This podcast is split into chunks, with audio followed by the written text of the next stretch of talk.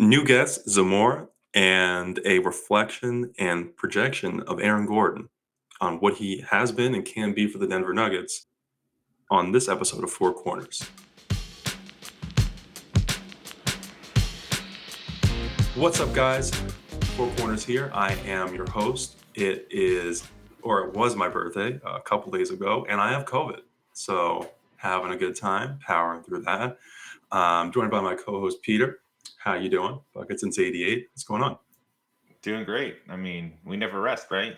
COVID or not COVID, the show goes on. No, no, we've we've uh, gone live from the tops of Pikes Peak to parking garages in Florida, and now for the first time uh, from the depths right. of COVID pain. So uh, know, we also are joined. Sorry, go ahead. Oh, I don't know if uh, if DJ Khaled, uh, you know, has trademarked this, but Four Corners, we global. Be global. I don't know if he has. I don't think he takes enough time to to trademark the things he says.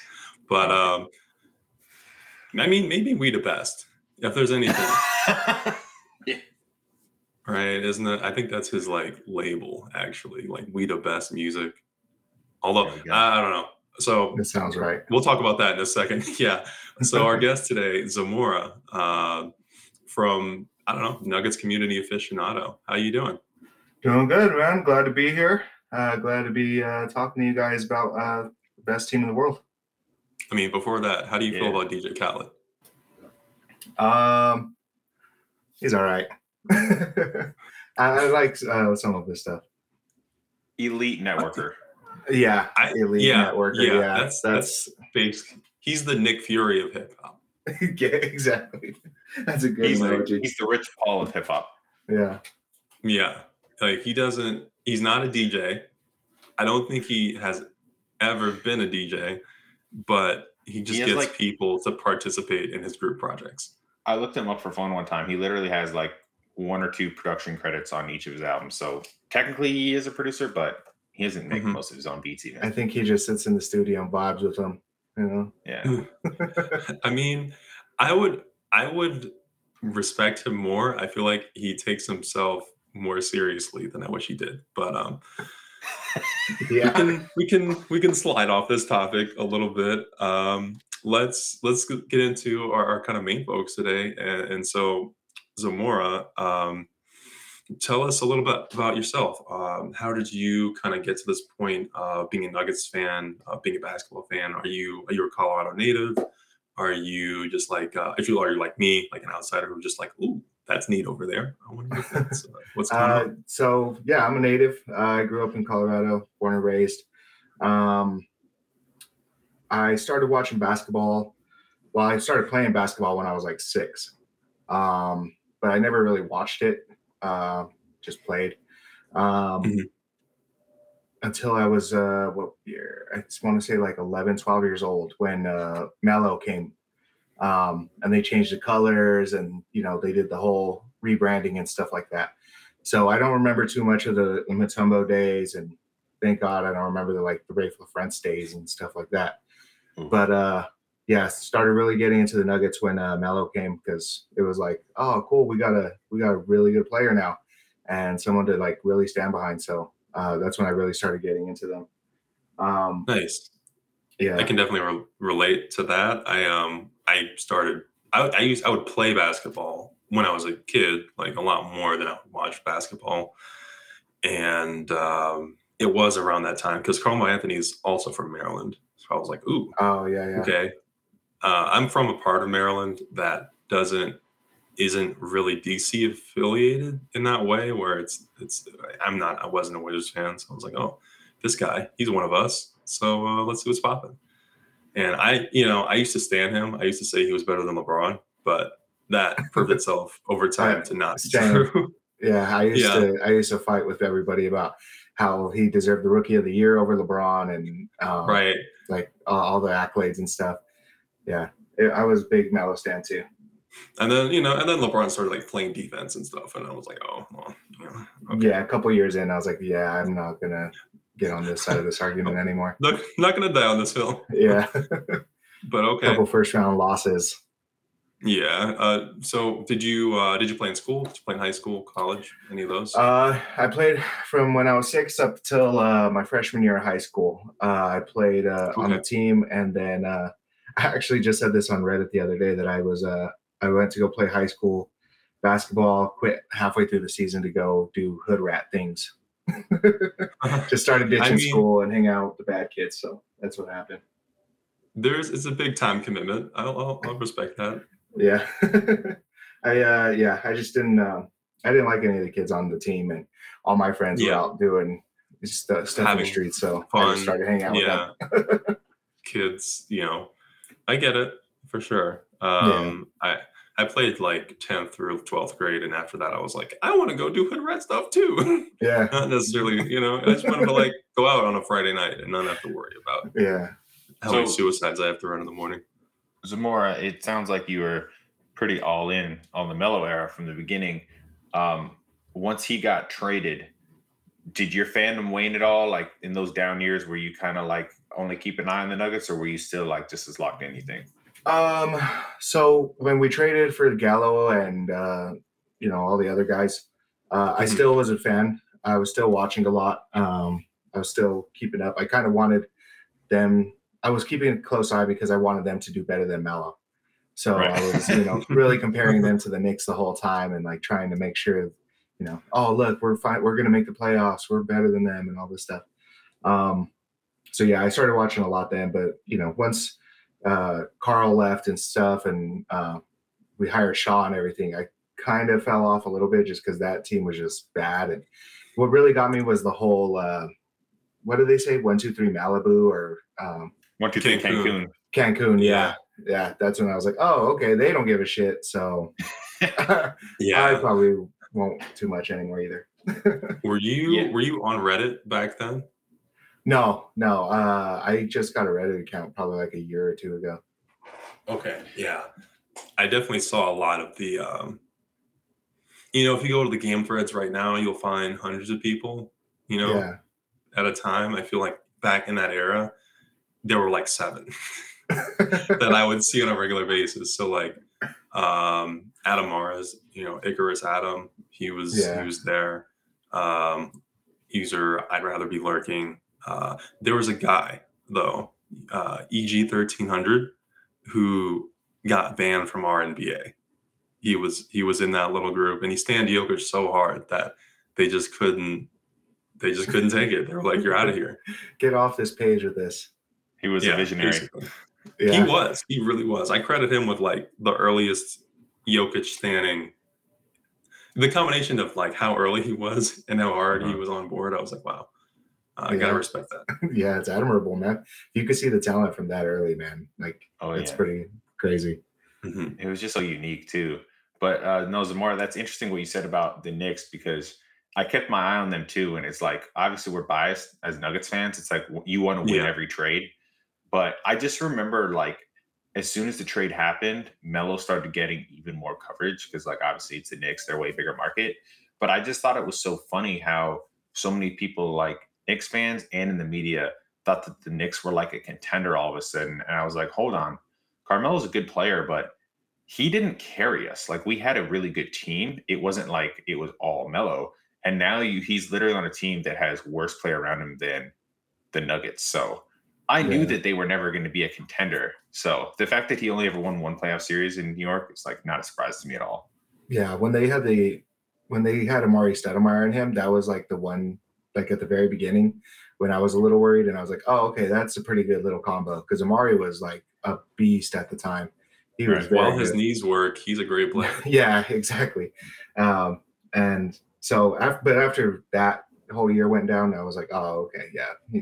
Like you said, we had a really good team, man. People underrate how good Camby and Kmart and Chauncey and all those guys were. Like that was a stacked team, and For for Melo to not get him really past the first round many times was like pretty disappointing.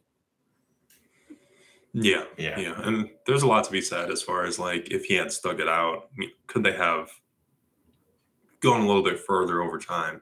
Um, Yeah. But but that's okay. I I feel bad for the Knicks.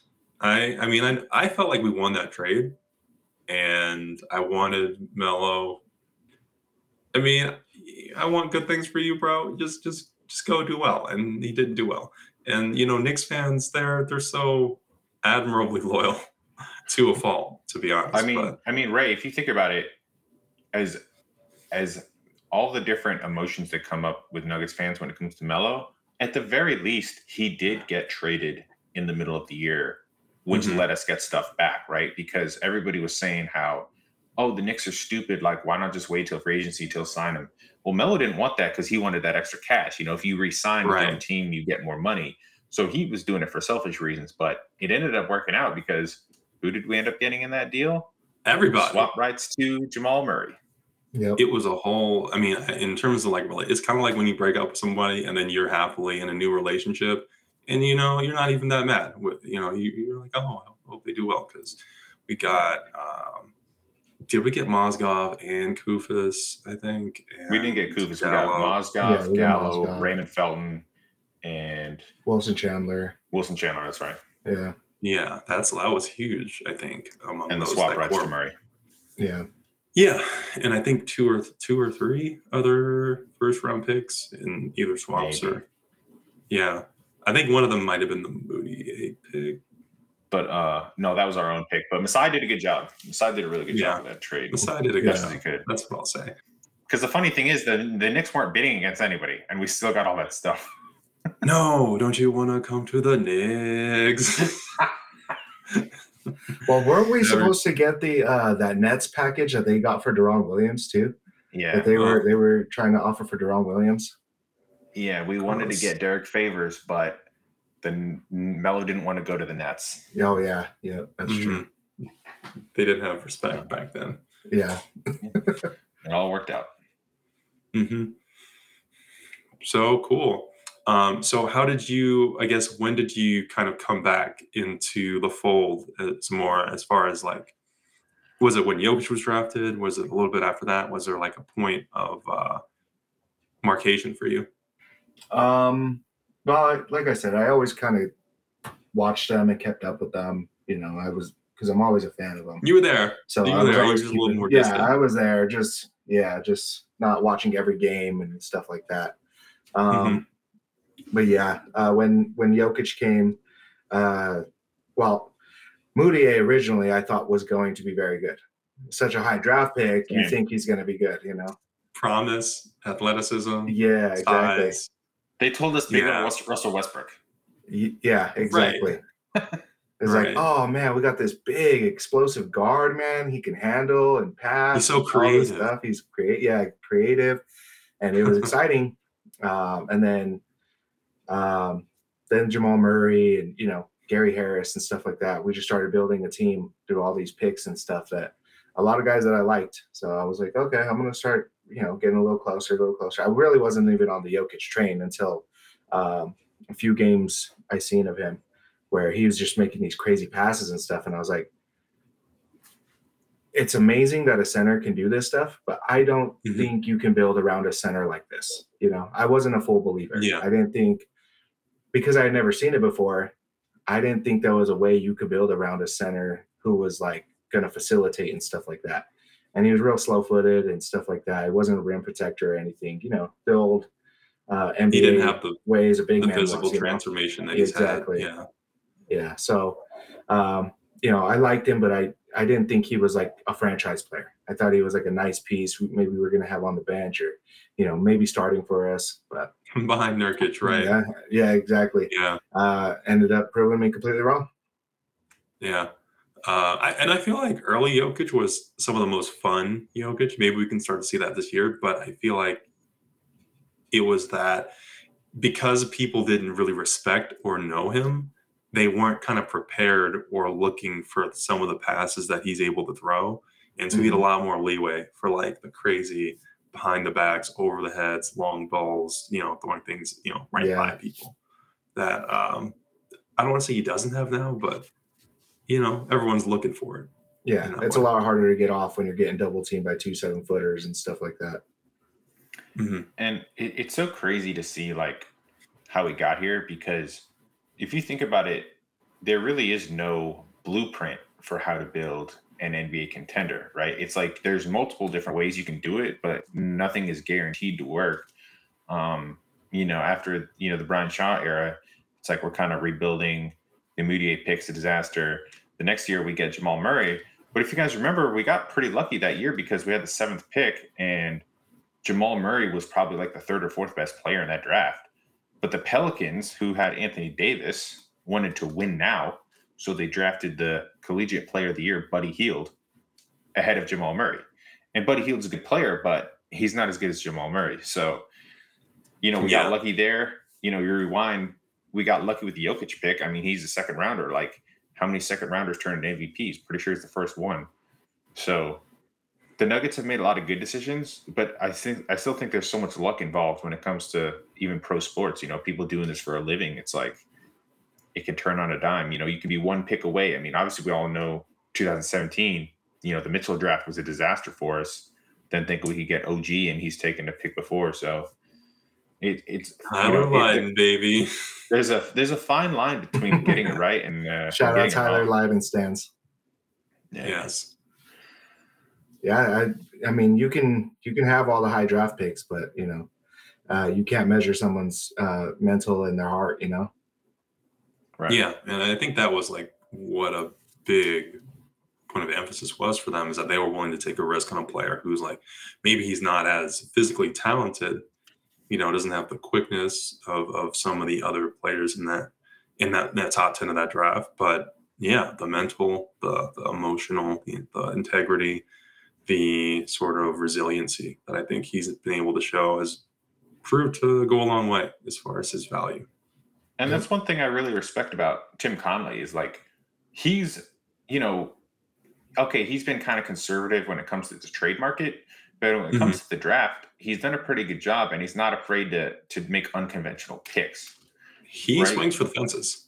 Like he's not here to make some you just- ground If you just look at Jokic's profile, you're kind of like, well, this guy is not gonna what is this guy gonna do in the NBA? Like maybe he's a backup career big at best. Mhm. and he completely blew past that because it turns out all he had to do was get in shape so Yeah. yeah usually that's a huge red flag when you're like 18 19 and you're not in shape so it's like it, it like shows that you're not taking it seriously but you know as we know everybody matures at a different a different pace so you know obviously Jokic hasn't proven that he can be a championship player yet but I think we're pretty confident that he's going to get more cracks at it. So, you know, I think you have to give credit to Connelly for not being like a lot of GMs where they kind of just look at everything as like, this is the archetype of player you have to be. This is what is successful and follow the formula. Connelly was Mhm. more like, let's try a different way.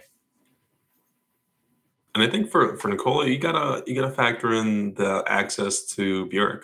I mean, it's if it's fair. if, if, J- if Jaylen Brown had access to that level of burek from a from a young age, I don't know if he would be in the same place.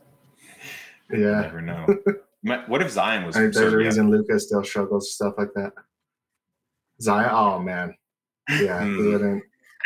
I don't know if he'd still be in the league. Ooh, Maybe. maybe he'd be uh, in the NFL. He, Yeah. he might. He's a big dude. Like if you put him at like defensive end or something, I mean, that's that's a scary sight. Yeah. If it doesn't work out for him in the NBA, you know, the Broncos should probably give him give him a ring. See what's up. Yeah, feed him some bird. Yeah. Um, okay. So you said so Zamora, you said you weren't uh, super on the Jokic train immediately. Um, when were you on the well, I assume you are. If you're not, that's okay. You know, um, we welcome yeah. all opinions here. When did, did you get on the Jamal Murray train? Like when was the point for you that uh, he kind of won you over? Um, well, I guess it's all a process. Uh, just, Right. I still have questions with how with this whole consistency thing. Um, I mean, I'm still a big fan of him. You know, I'm You can be honest, it's fine. Yeah, yeah. Uh, but yeah, that, it's the only issue really is it's just his inconsistencies. Um, you know, but I am a big fan of Jamal. I've been, I've kind of felt the same way about him since we've gotten him. Is like this guy is a scoring machine. He is a bucket. Uh, he's just got to put it together nightly. You know, I don't. I'm Yeah. not here for you know eight points one night and 50 points another night. If you could just give us a solid 22, 23 a game, that's going to help Jokic and the rest of the team a lot. You know.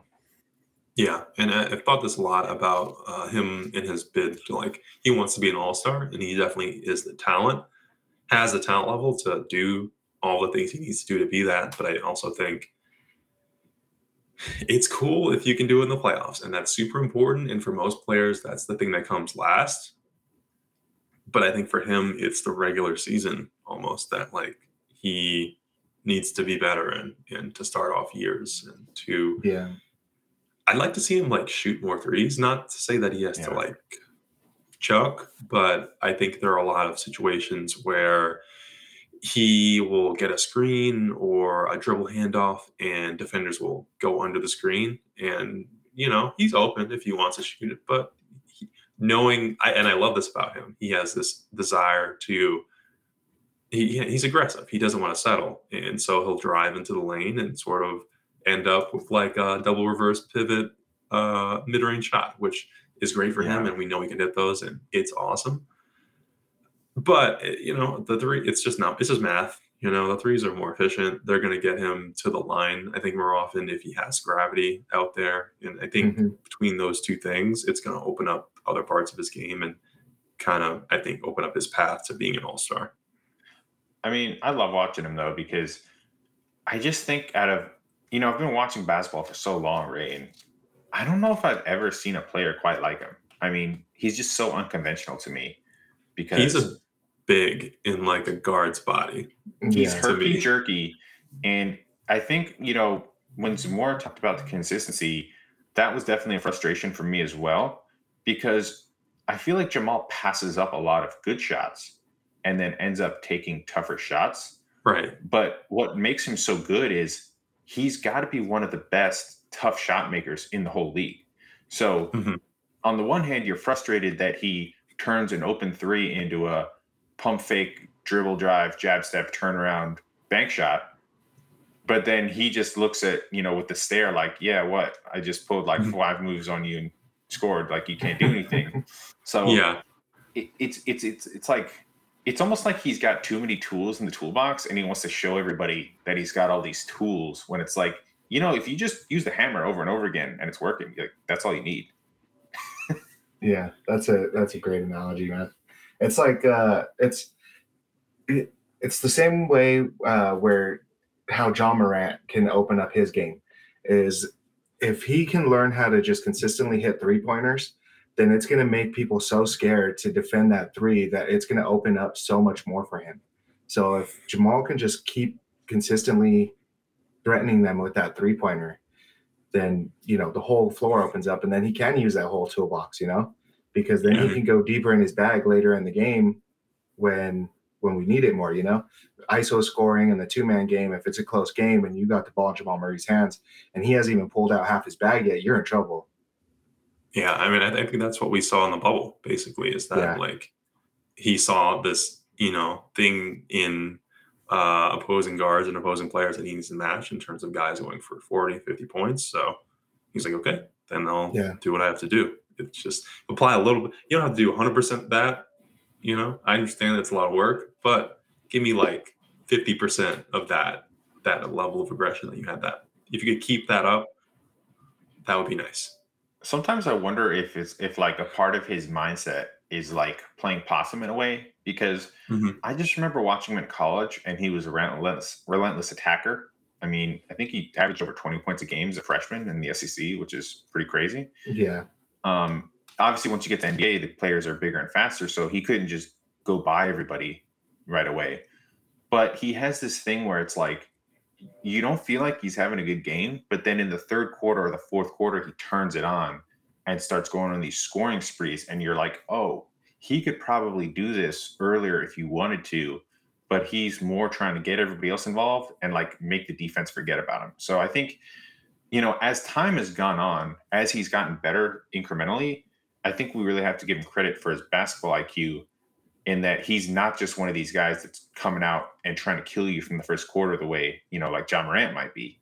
You know, one, they're different players, but two, I think I think Murray is pretty calculated in like picking his spots. Yeah.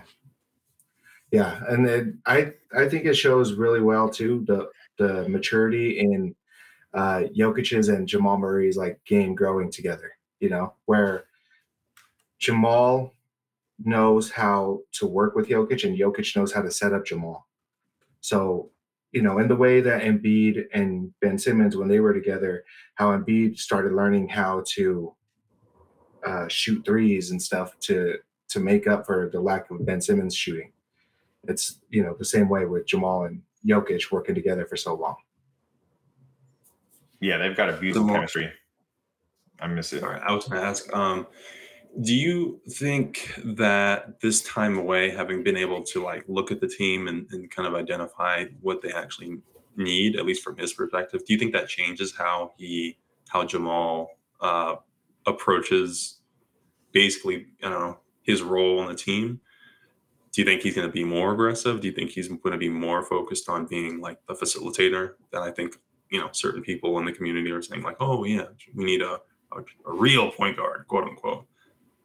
Uh, I, I honestly would rather him be more aggressive. You know, I think we just, I think we needed a good scoring option with Jokic.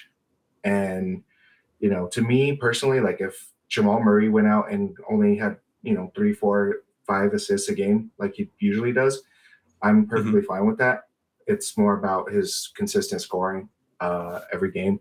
If he can go in and give us 20 game, 20 in a night, you know, and take some of that load off of Jokic, I think that's a big deal.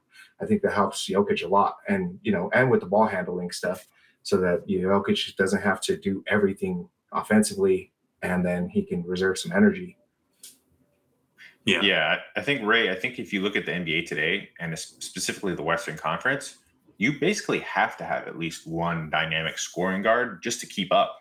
You know, the Warriors have Curry and Thompson. Yeah, it's an you know, arms one of the best backcourts of all time. You have the Suns with Paul and Booker, like they're going to drop 40 a night. And then, you know, the Clippers, their team isn't as much backcourt, but they still have Jackson and Wall now. So, I mean, they the Nuggets need Jamal back because I mean, I think we saw the last couple of playoff series when you have Austin Rivers and Facundo Campazzo, like there's only so far you can go. You can still beat the Blazers, but you know, Mhm. if you if you're trying to go for the gold, uh, it's limited ceiling. Yeah, I'm pretty Yeah, interested. uh, look, look what Cleveland did, you know, when going and get Donovan Mitchell, you know, because they needed that scoring punch. They needed somebody who could complement Darius and Evan Mobley and Jarrett Allen. They needed a good scoring guard. Yeah. Yeah, I'm definitely interested to see what like how that Bones Murray dynamic can definitely work in that way. Because I do I do feel like it fits it fits the mold, I, I guess, of what we see in a lot of other teams. And at the same time, they'll still have a lot of length on the floor. I mean, I think those are both just as guards, Jamal and Bones are, are on the larger side, and Bones is more long than large, but you know what I mean. Right. Yeah, he's not posting up. Yeah, yeah, um, and it kind of I hope I think kind of similar to your point, Zamora, that Jokic can be kind of the I hate Tom Brady. I'm not so I'm not gonna I'm trying to find a different comparison. The the Peyton Manning and then like all the weapons around him can kind of just be the mechanism through which he destroys teams. Yeah. And you know, I, I'd love to see like a triple double Jokic. That'd I'm surprised you didn't go a- Lamar Jackson there. Um, you know, there's certain differences in the play style of Lamar Jackson and Nikola Jokic, but I mean, Jokic said he's, you know, runs faster and jumps higher than LeBron, right? So, both MVPs. yeah. Both MVPs. Supreme athletes. Yeah. right. Um, yeah. So I figure uh, let, let's take a quick break, and then on the other side, we'll come back and talk a little bit about Aaron Gordon and, and what we kind of look forward to from him this year, and, and what we feel about his time here in Denver so far.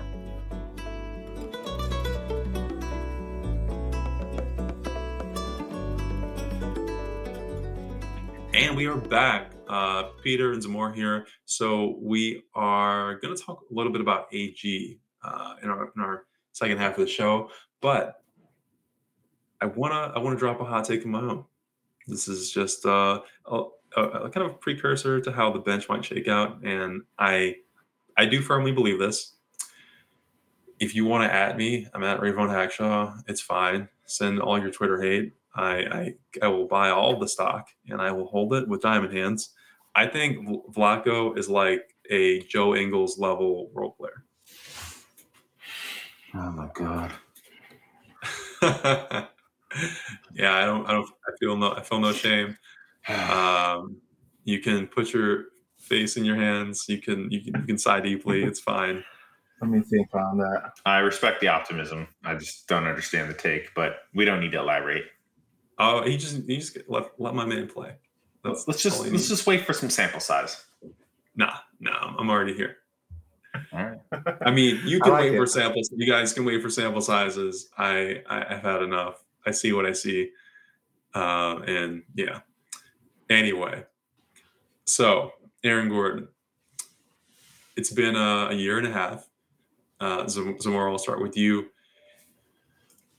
How? Um, what was your like? What did you think of Aaron Gordon before the trade? Like going into it, you what was your perspective on him from his time in Orlando?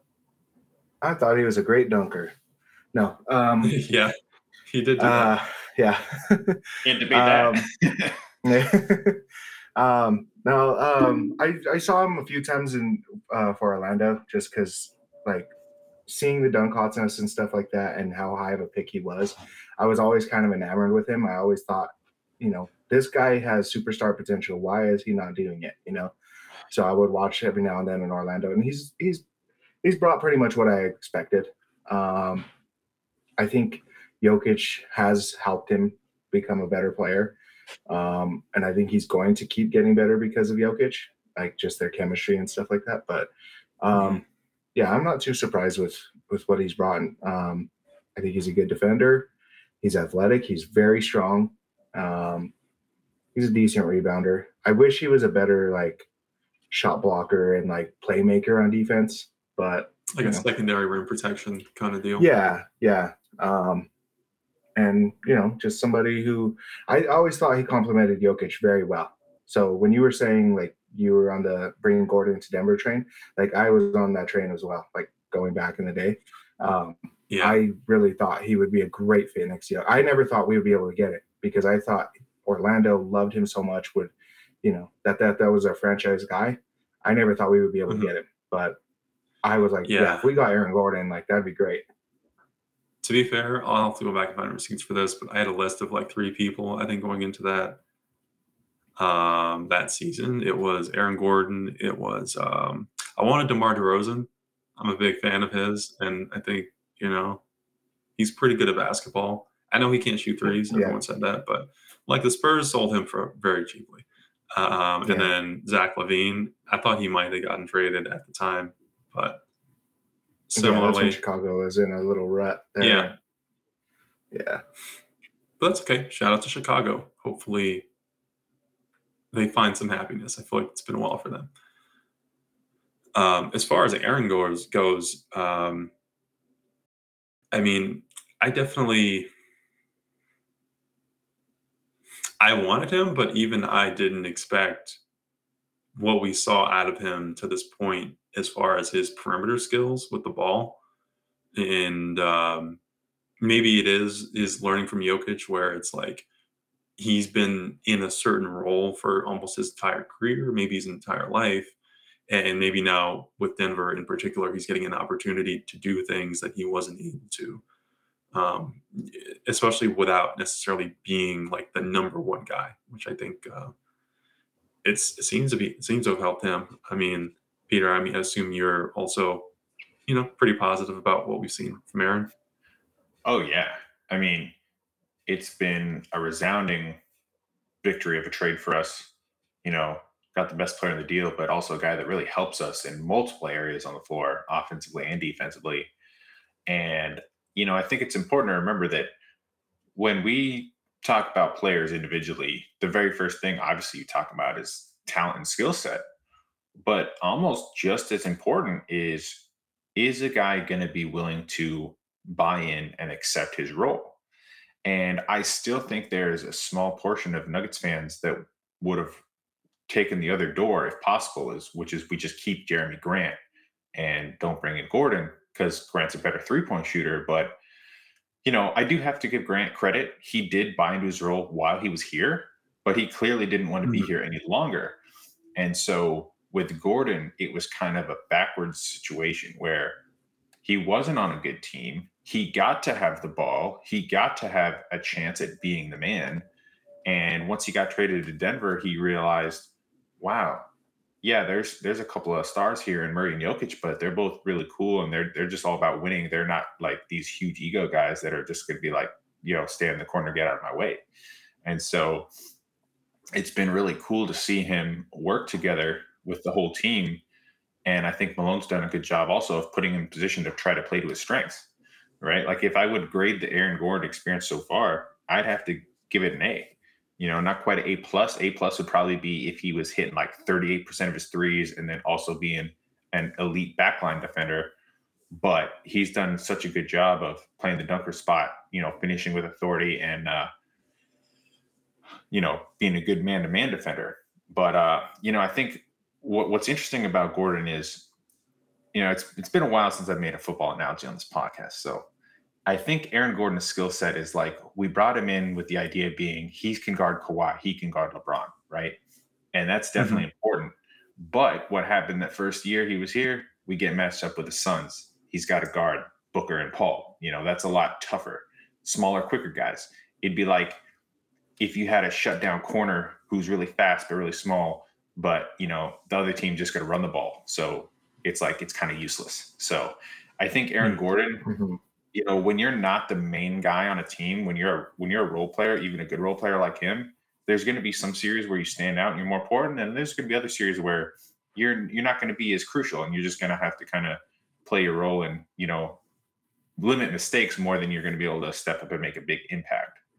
So I'm really looking forward to the return of Michael Porter because I think, again, when we always look at players individually, it's like that's important, but Michael Porter makes Aaron Gordon's life so much easier, right? Because the best forward has to guard MPJ, and now Gordon usually has a smaller guy, and and you know, there's been a lot of stats out there about how ridiculous the offensive rating was when when Murray, Gordon, Jokic, and Porter all share the floor. So I'm looking forward to get back to that. That's fair. I Oh, think yeah. that's a great point. Um, so, I mean, definitely in terms of what we're about to get back to, um, Zamora, I'll throw it to you. What are some things that, you know, going into the season for him, what, what do you think he can do to, I don't want to say become a better player because he's always as great as he is, but how can he further optimize himself in the Nuggets system? Um, I think shooting is going to be a big thing, but I'm not too big on it myself. Like I'm not, I'm not ever going to expect AG to be hitting 40% from three. Um, To me, I think it's a big thing of what Peter was just talking about is like the whole MPJ dynamic with him is going to make his life so much easier to where he's not going to be having to expend so much energy offensively to try to help Jokic out now he can rely on guys like Jamal and MPJ to go out there and get their buckets, and he just has to play his role. He just has to guard, you know, the big wings and the and the forwards and stuff that are out there that are going to give us trouble, and just be that guy next to Jokic that we got him for. You know, like reason we got him was to play this specific role, and he hasn't been able Yeah. to play it yet. So it's going to be cool to see it. I'm I'm excited, man. I'm really excited to see like his fit next to MPJ is just like so seamless. Like he might even fit next to MPJ better than he fits next to Jokic. He's just their that pairing is really good. Yeah, Ray. And I think also, you know, one area where I don't think gets talked a lot about with Gordon that we have to give him credit is that he's a really good finisher. You know, we, we like to give Jokic so much credit for being a great passer, and he is, but not every single Aaron Gordon basket is just Jokic got doubled, sees Gordon wide from the basket, pass to him, catch and dunk. Like there's a lot of times where he's Mhm. catching it sort of within the five feet of the basket range and is either like cutting, you know, at a weird angle and he has like a really nice reverse dunk, or he has to still kind of make a move to get around somebody and then he gets fouled or he finishes, you know. That was one thing that was really necessary to add to the team last year was was adding a guy that can get to the free throw line. So just his overall aggression and uh, you know, just making positive plays for the offense is just another valuable weapon for Jokic to use. And one that the defense isn't really like that's not really like plan A or plan B that they're they're trying to stop. It just kind of happens naturally. Yeah, I, I, mean, I, I do want to add too. I think the whole series with Draymond and how he came out of that series and how he told the media that he needs to work on his IQ, like that is a huge thing. I'm so happy that he said that because if he can go in and into the season and know specifically what his role is, what he brings to the table, and step that you know mental part of the game up, like I think that's another you know along with the MPJ thing and along if he does you know shoot a little bit better, which I think he will because he'll get more open shots. I mean, I it's going to be a big year for him, man, and this is going to be kind of a career year for AG. Absolutely. Yeah, I mean, I, I don't think like raw accounting stats. I don't know if that's going to be true, but I, I think he's going to be like way more efficient. Yeah, Efficiency, and Yeah, like exactly. less will be asked of him. I think on both, and so that he can really focus and specialize on what he needs to be focused on. Like with the defense, I think having KCP, having Bruce Brown, having Christian Braun, having Davon Reed, all healthy, all in the mix as sort of guard defenders. I think that also helps him a lot because he's not going to be asked to do what I think was a little bit unreasonable for a guy his size in sort of covering the like Trae Youngs of the world, Mhm. where they're kind of just running him off screens. And, you know, he's a great defender. It's just a little bit unreasonable, I think, to expect him to be the one who's going to solo hold um, some of the more elite guards yeah, Yeah. under you know under their ex- expectations. Um, we're like the big forwards of the world, you know, the LeBrons, the Kawhis. I think those are great matchups for him. So if he can more focus more on that, focus more on being that like backside help guy, and just, I mean, I'm sure his true shooting percentage is going to go up. Like he's going to get so many more dunks. He's going to get so many more just like wide open looks. Um, so I'm, yeah, I'm pretty, I'm pretty optimistic about both of those things. And Ray, I, I think I've made this point before, but I'll make it again because I think it's still valid. You know, not all two points are created equally. So I think there's going to be plenty of times where it's like, It's like, it's like LeBron, two points are just two points. I'll tell you later. Jokic, Jokic and Murray are cooking on the two man game, and then it's like a 6-0 run, and then before you know it, the team forgets about Aaron Gordon backdoor, and he gets a thunderous dunk to get the crowd going. Now that the team calls timeout, you know it Mhm. only goes down as two points in the box score, but he can be a lot a guy that bookends a lot of those runs where maybe certain players in the past might not have been able to finish those those dishes from Jokic. yeah. Leave them in shambles. I mean, Yeah. if you have Jamal Murray, if you have Bones Hyland and Michael Porter Jr. and Jokic on the court, how do you not give up open dunks to Aaron Gordon? Right. It's it's almost I don't want to say impossible, but of those, you know, of those other uh, all those five players, there's I don't think there's any one answer there. Every So- team only has so many good defenders, you know. And if you're already Right. worrying about, you know, the two-time MVP, a six-ten guy who shoots forty percent from three, and a guard who can go out and drop fifty points on you at any given game, like AG's gonna eat. He's gonna get his. Yeah, I mean, the thing I'm really curious about this year is how Malone, if he is going back to the drawing board offensively, how they can craft an offense in, in not just like a scheme, but also just like tendencies in and of themselves to where they can utilize all five of those players, all five players on the court at the same time and have them be involved. I mean, I think obviously like the isolations for Jokic and in the two man game, I think those are important. But I also think the best version of this team is one where, you know, if they can combine the equal opportunity aspects of Nuggets teams in the past with the pure talent that they have now, I mean, I don't think there's anyone really. They might be the best offense in the league. I mean, I, I do genuinely believe that. Yeah. I think they just need to get some more of uh, you know, how Adam always says they need to get the ball popping. They haven't Yeah. really done that in the past couple of years. Uh, if they can get back to that, man, sky's the limit. develop that trust, develop that like Mhm. knowing where everyone's going to be and how you like to be interacted with. You know, Yeah. if Aaron Gordon is setting a screen, what direction does Bones or Jamal like it in, or does Mike like it in, or how Yeah. can they, and how can they kind of present counters and double counters to those things? I think. I And I don't know, think- it's it's going to be a lot of fun. I think when the trade happened last year, you know, there was a couple weeks where Jamal and AG got to play together, and you could tell that Jamal was making a really concerted effort to to get AG the ball and like you know Mhm. make him feel a part of the team and like a Yeah, big part of sure. the team. So that's another part I'm really looking forward to. You know, we already mentioned the great fit with Michael Porter, but I think Jamal also knows that like all the other guys on the court are important. You know, whether they're an MVP or you know KCP in the corner. So I, I'm just looking forward to the synergy of all five guys working together because they're all they all can go off. They can all score. They can all pass. You know, it's it's going to be a really hard team to guard. Very hard. Yeah, I mean, how do we um, how do we feel about AG's hair game this year? and whatever I works love the for him. fro, man.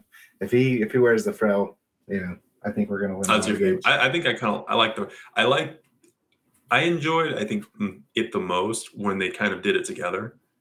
When all the players on the team who who who can have you know half rock the afro do. Yeah, Um, I, I was like, oh, that's like a nice little uh, team decision there. yeah, And one last thing before we get out of here, I do think we have to mention that AG traveled all the way to to Prague to go watch Jokic in Eurobasket. So that's pretty cool man. that you know he cares about him that much. it's a good team. Yeah, I think it, it's great for the vibes. You know, as much as I feel like losing for the, the Serbian national team, losing was like a vibes downer in in some ways. Uh, I think AG's making that extra effort to to bond with. I mean, I'm hoping he does that as well with with his other teammates, but to you know just kind of bond with your guys. I think that that goes a long way to developing that team chemistry that's going to show up on the court. You know, and I think that's that's the most important thing. For sure. Bray, I have kind of a an interesting side note here about that. I, I'm not full out saying this is conspiracy theory, but have you ever seen a situation where a guy knows he's not the best player on the team, but he might want to get do his best to get on that player's good side so that he passes him the ball more? I mean, we know Jokic is a pretty unselfish guy anyway, but I'm just wondering if like if there's anything to like Aaron maybe wanting to be a bigger part of the team. And if he's like closer with Jokic, then hey, if MPJ's wide open and I'm wide open and it's even choice, maybe he'll throw it to me. it's kind of like the, the reverse Rudy Gobert, right? yeah. yeah, yeah, yeah. yeah, I think that, that that matters a lot. I mean, there's as much as we like to think that the game is just the game. I mean, the I think the off court stuff can translate to on court benefits. You know, in, in the same way. If you like a guy, if you trust a guy, I think it, it's it might not even be mental. It's just kind of emotional, and and that's probably Yeah. going to pay off for. Because I, I also think he's just not going to have the same level of attention, or if he does, then Mike's not. And Mhm. you know, whatever. I think they can do a great job of just kind of picking their spots and picking their matchups and picking their battles. With okay, um, AG is taking you know maybe the second best forward they've got.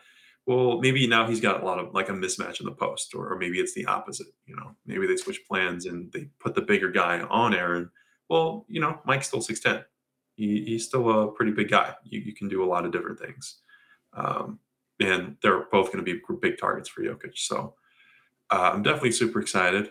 If uh, I mean, we also have. I also think he's just like a like a cool, fun guy who just doesn't take. I mean, I think he takes it seriously, but he doesn't take life too seriously, Right.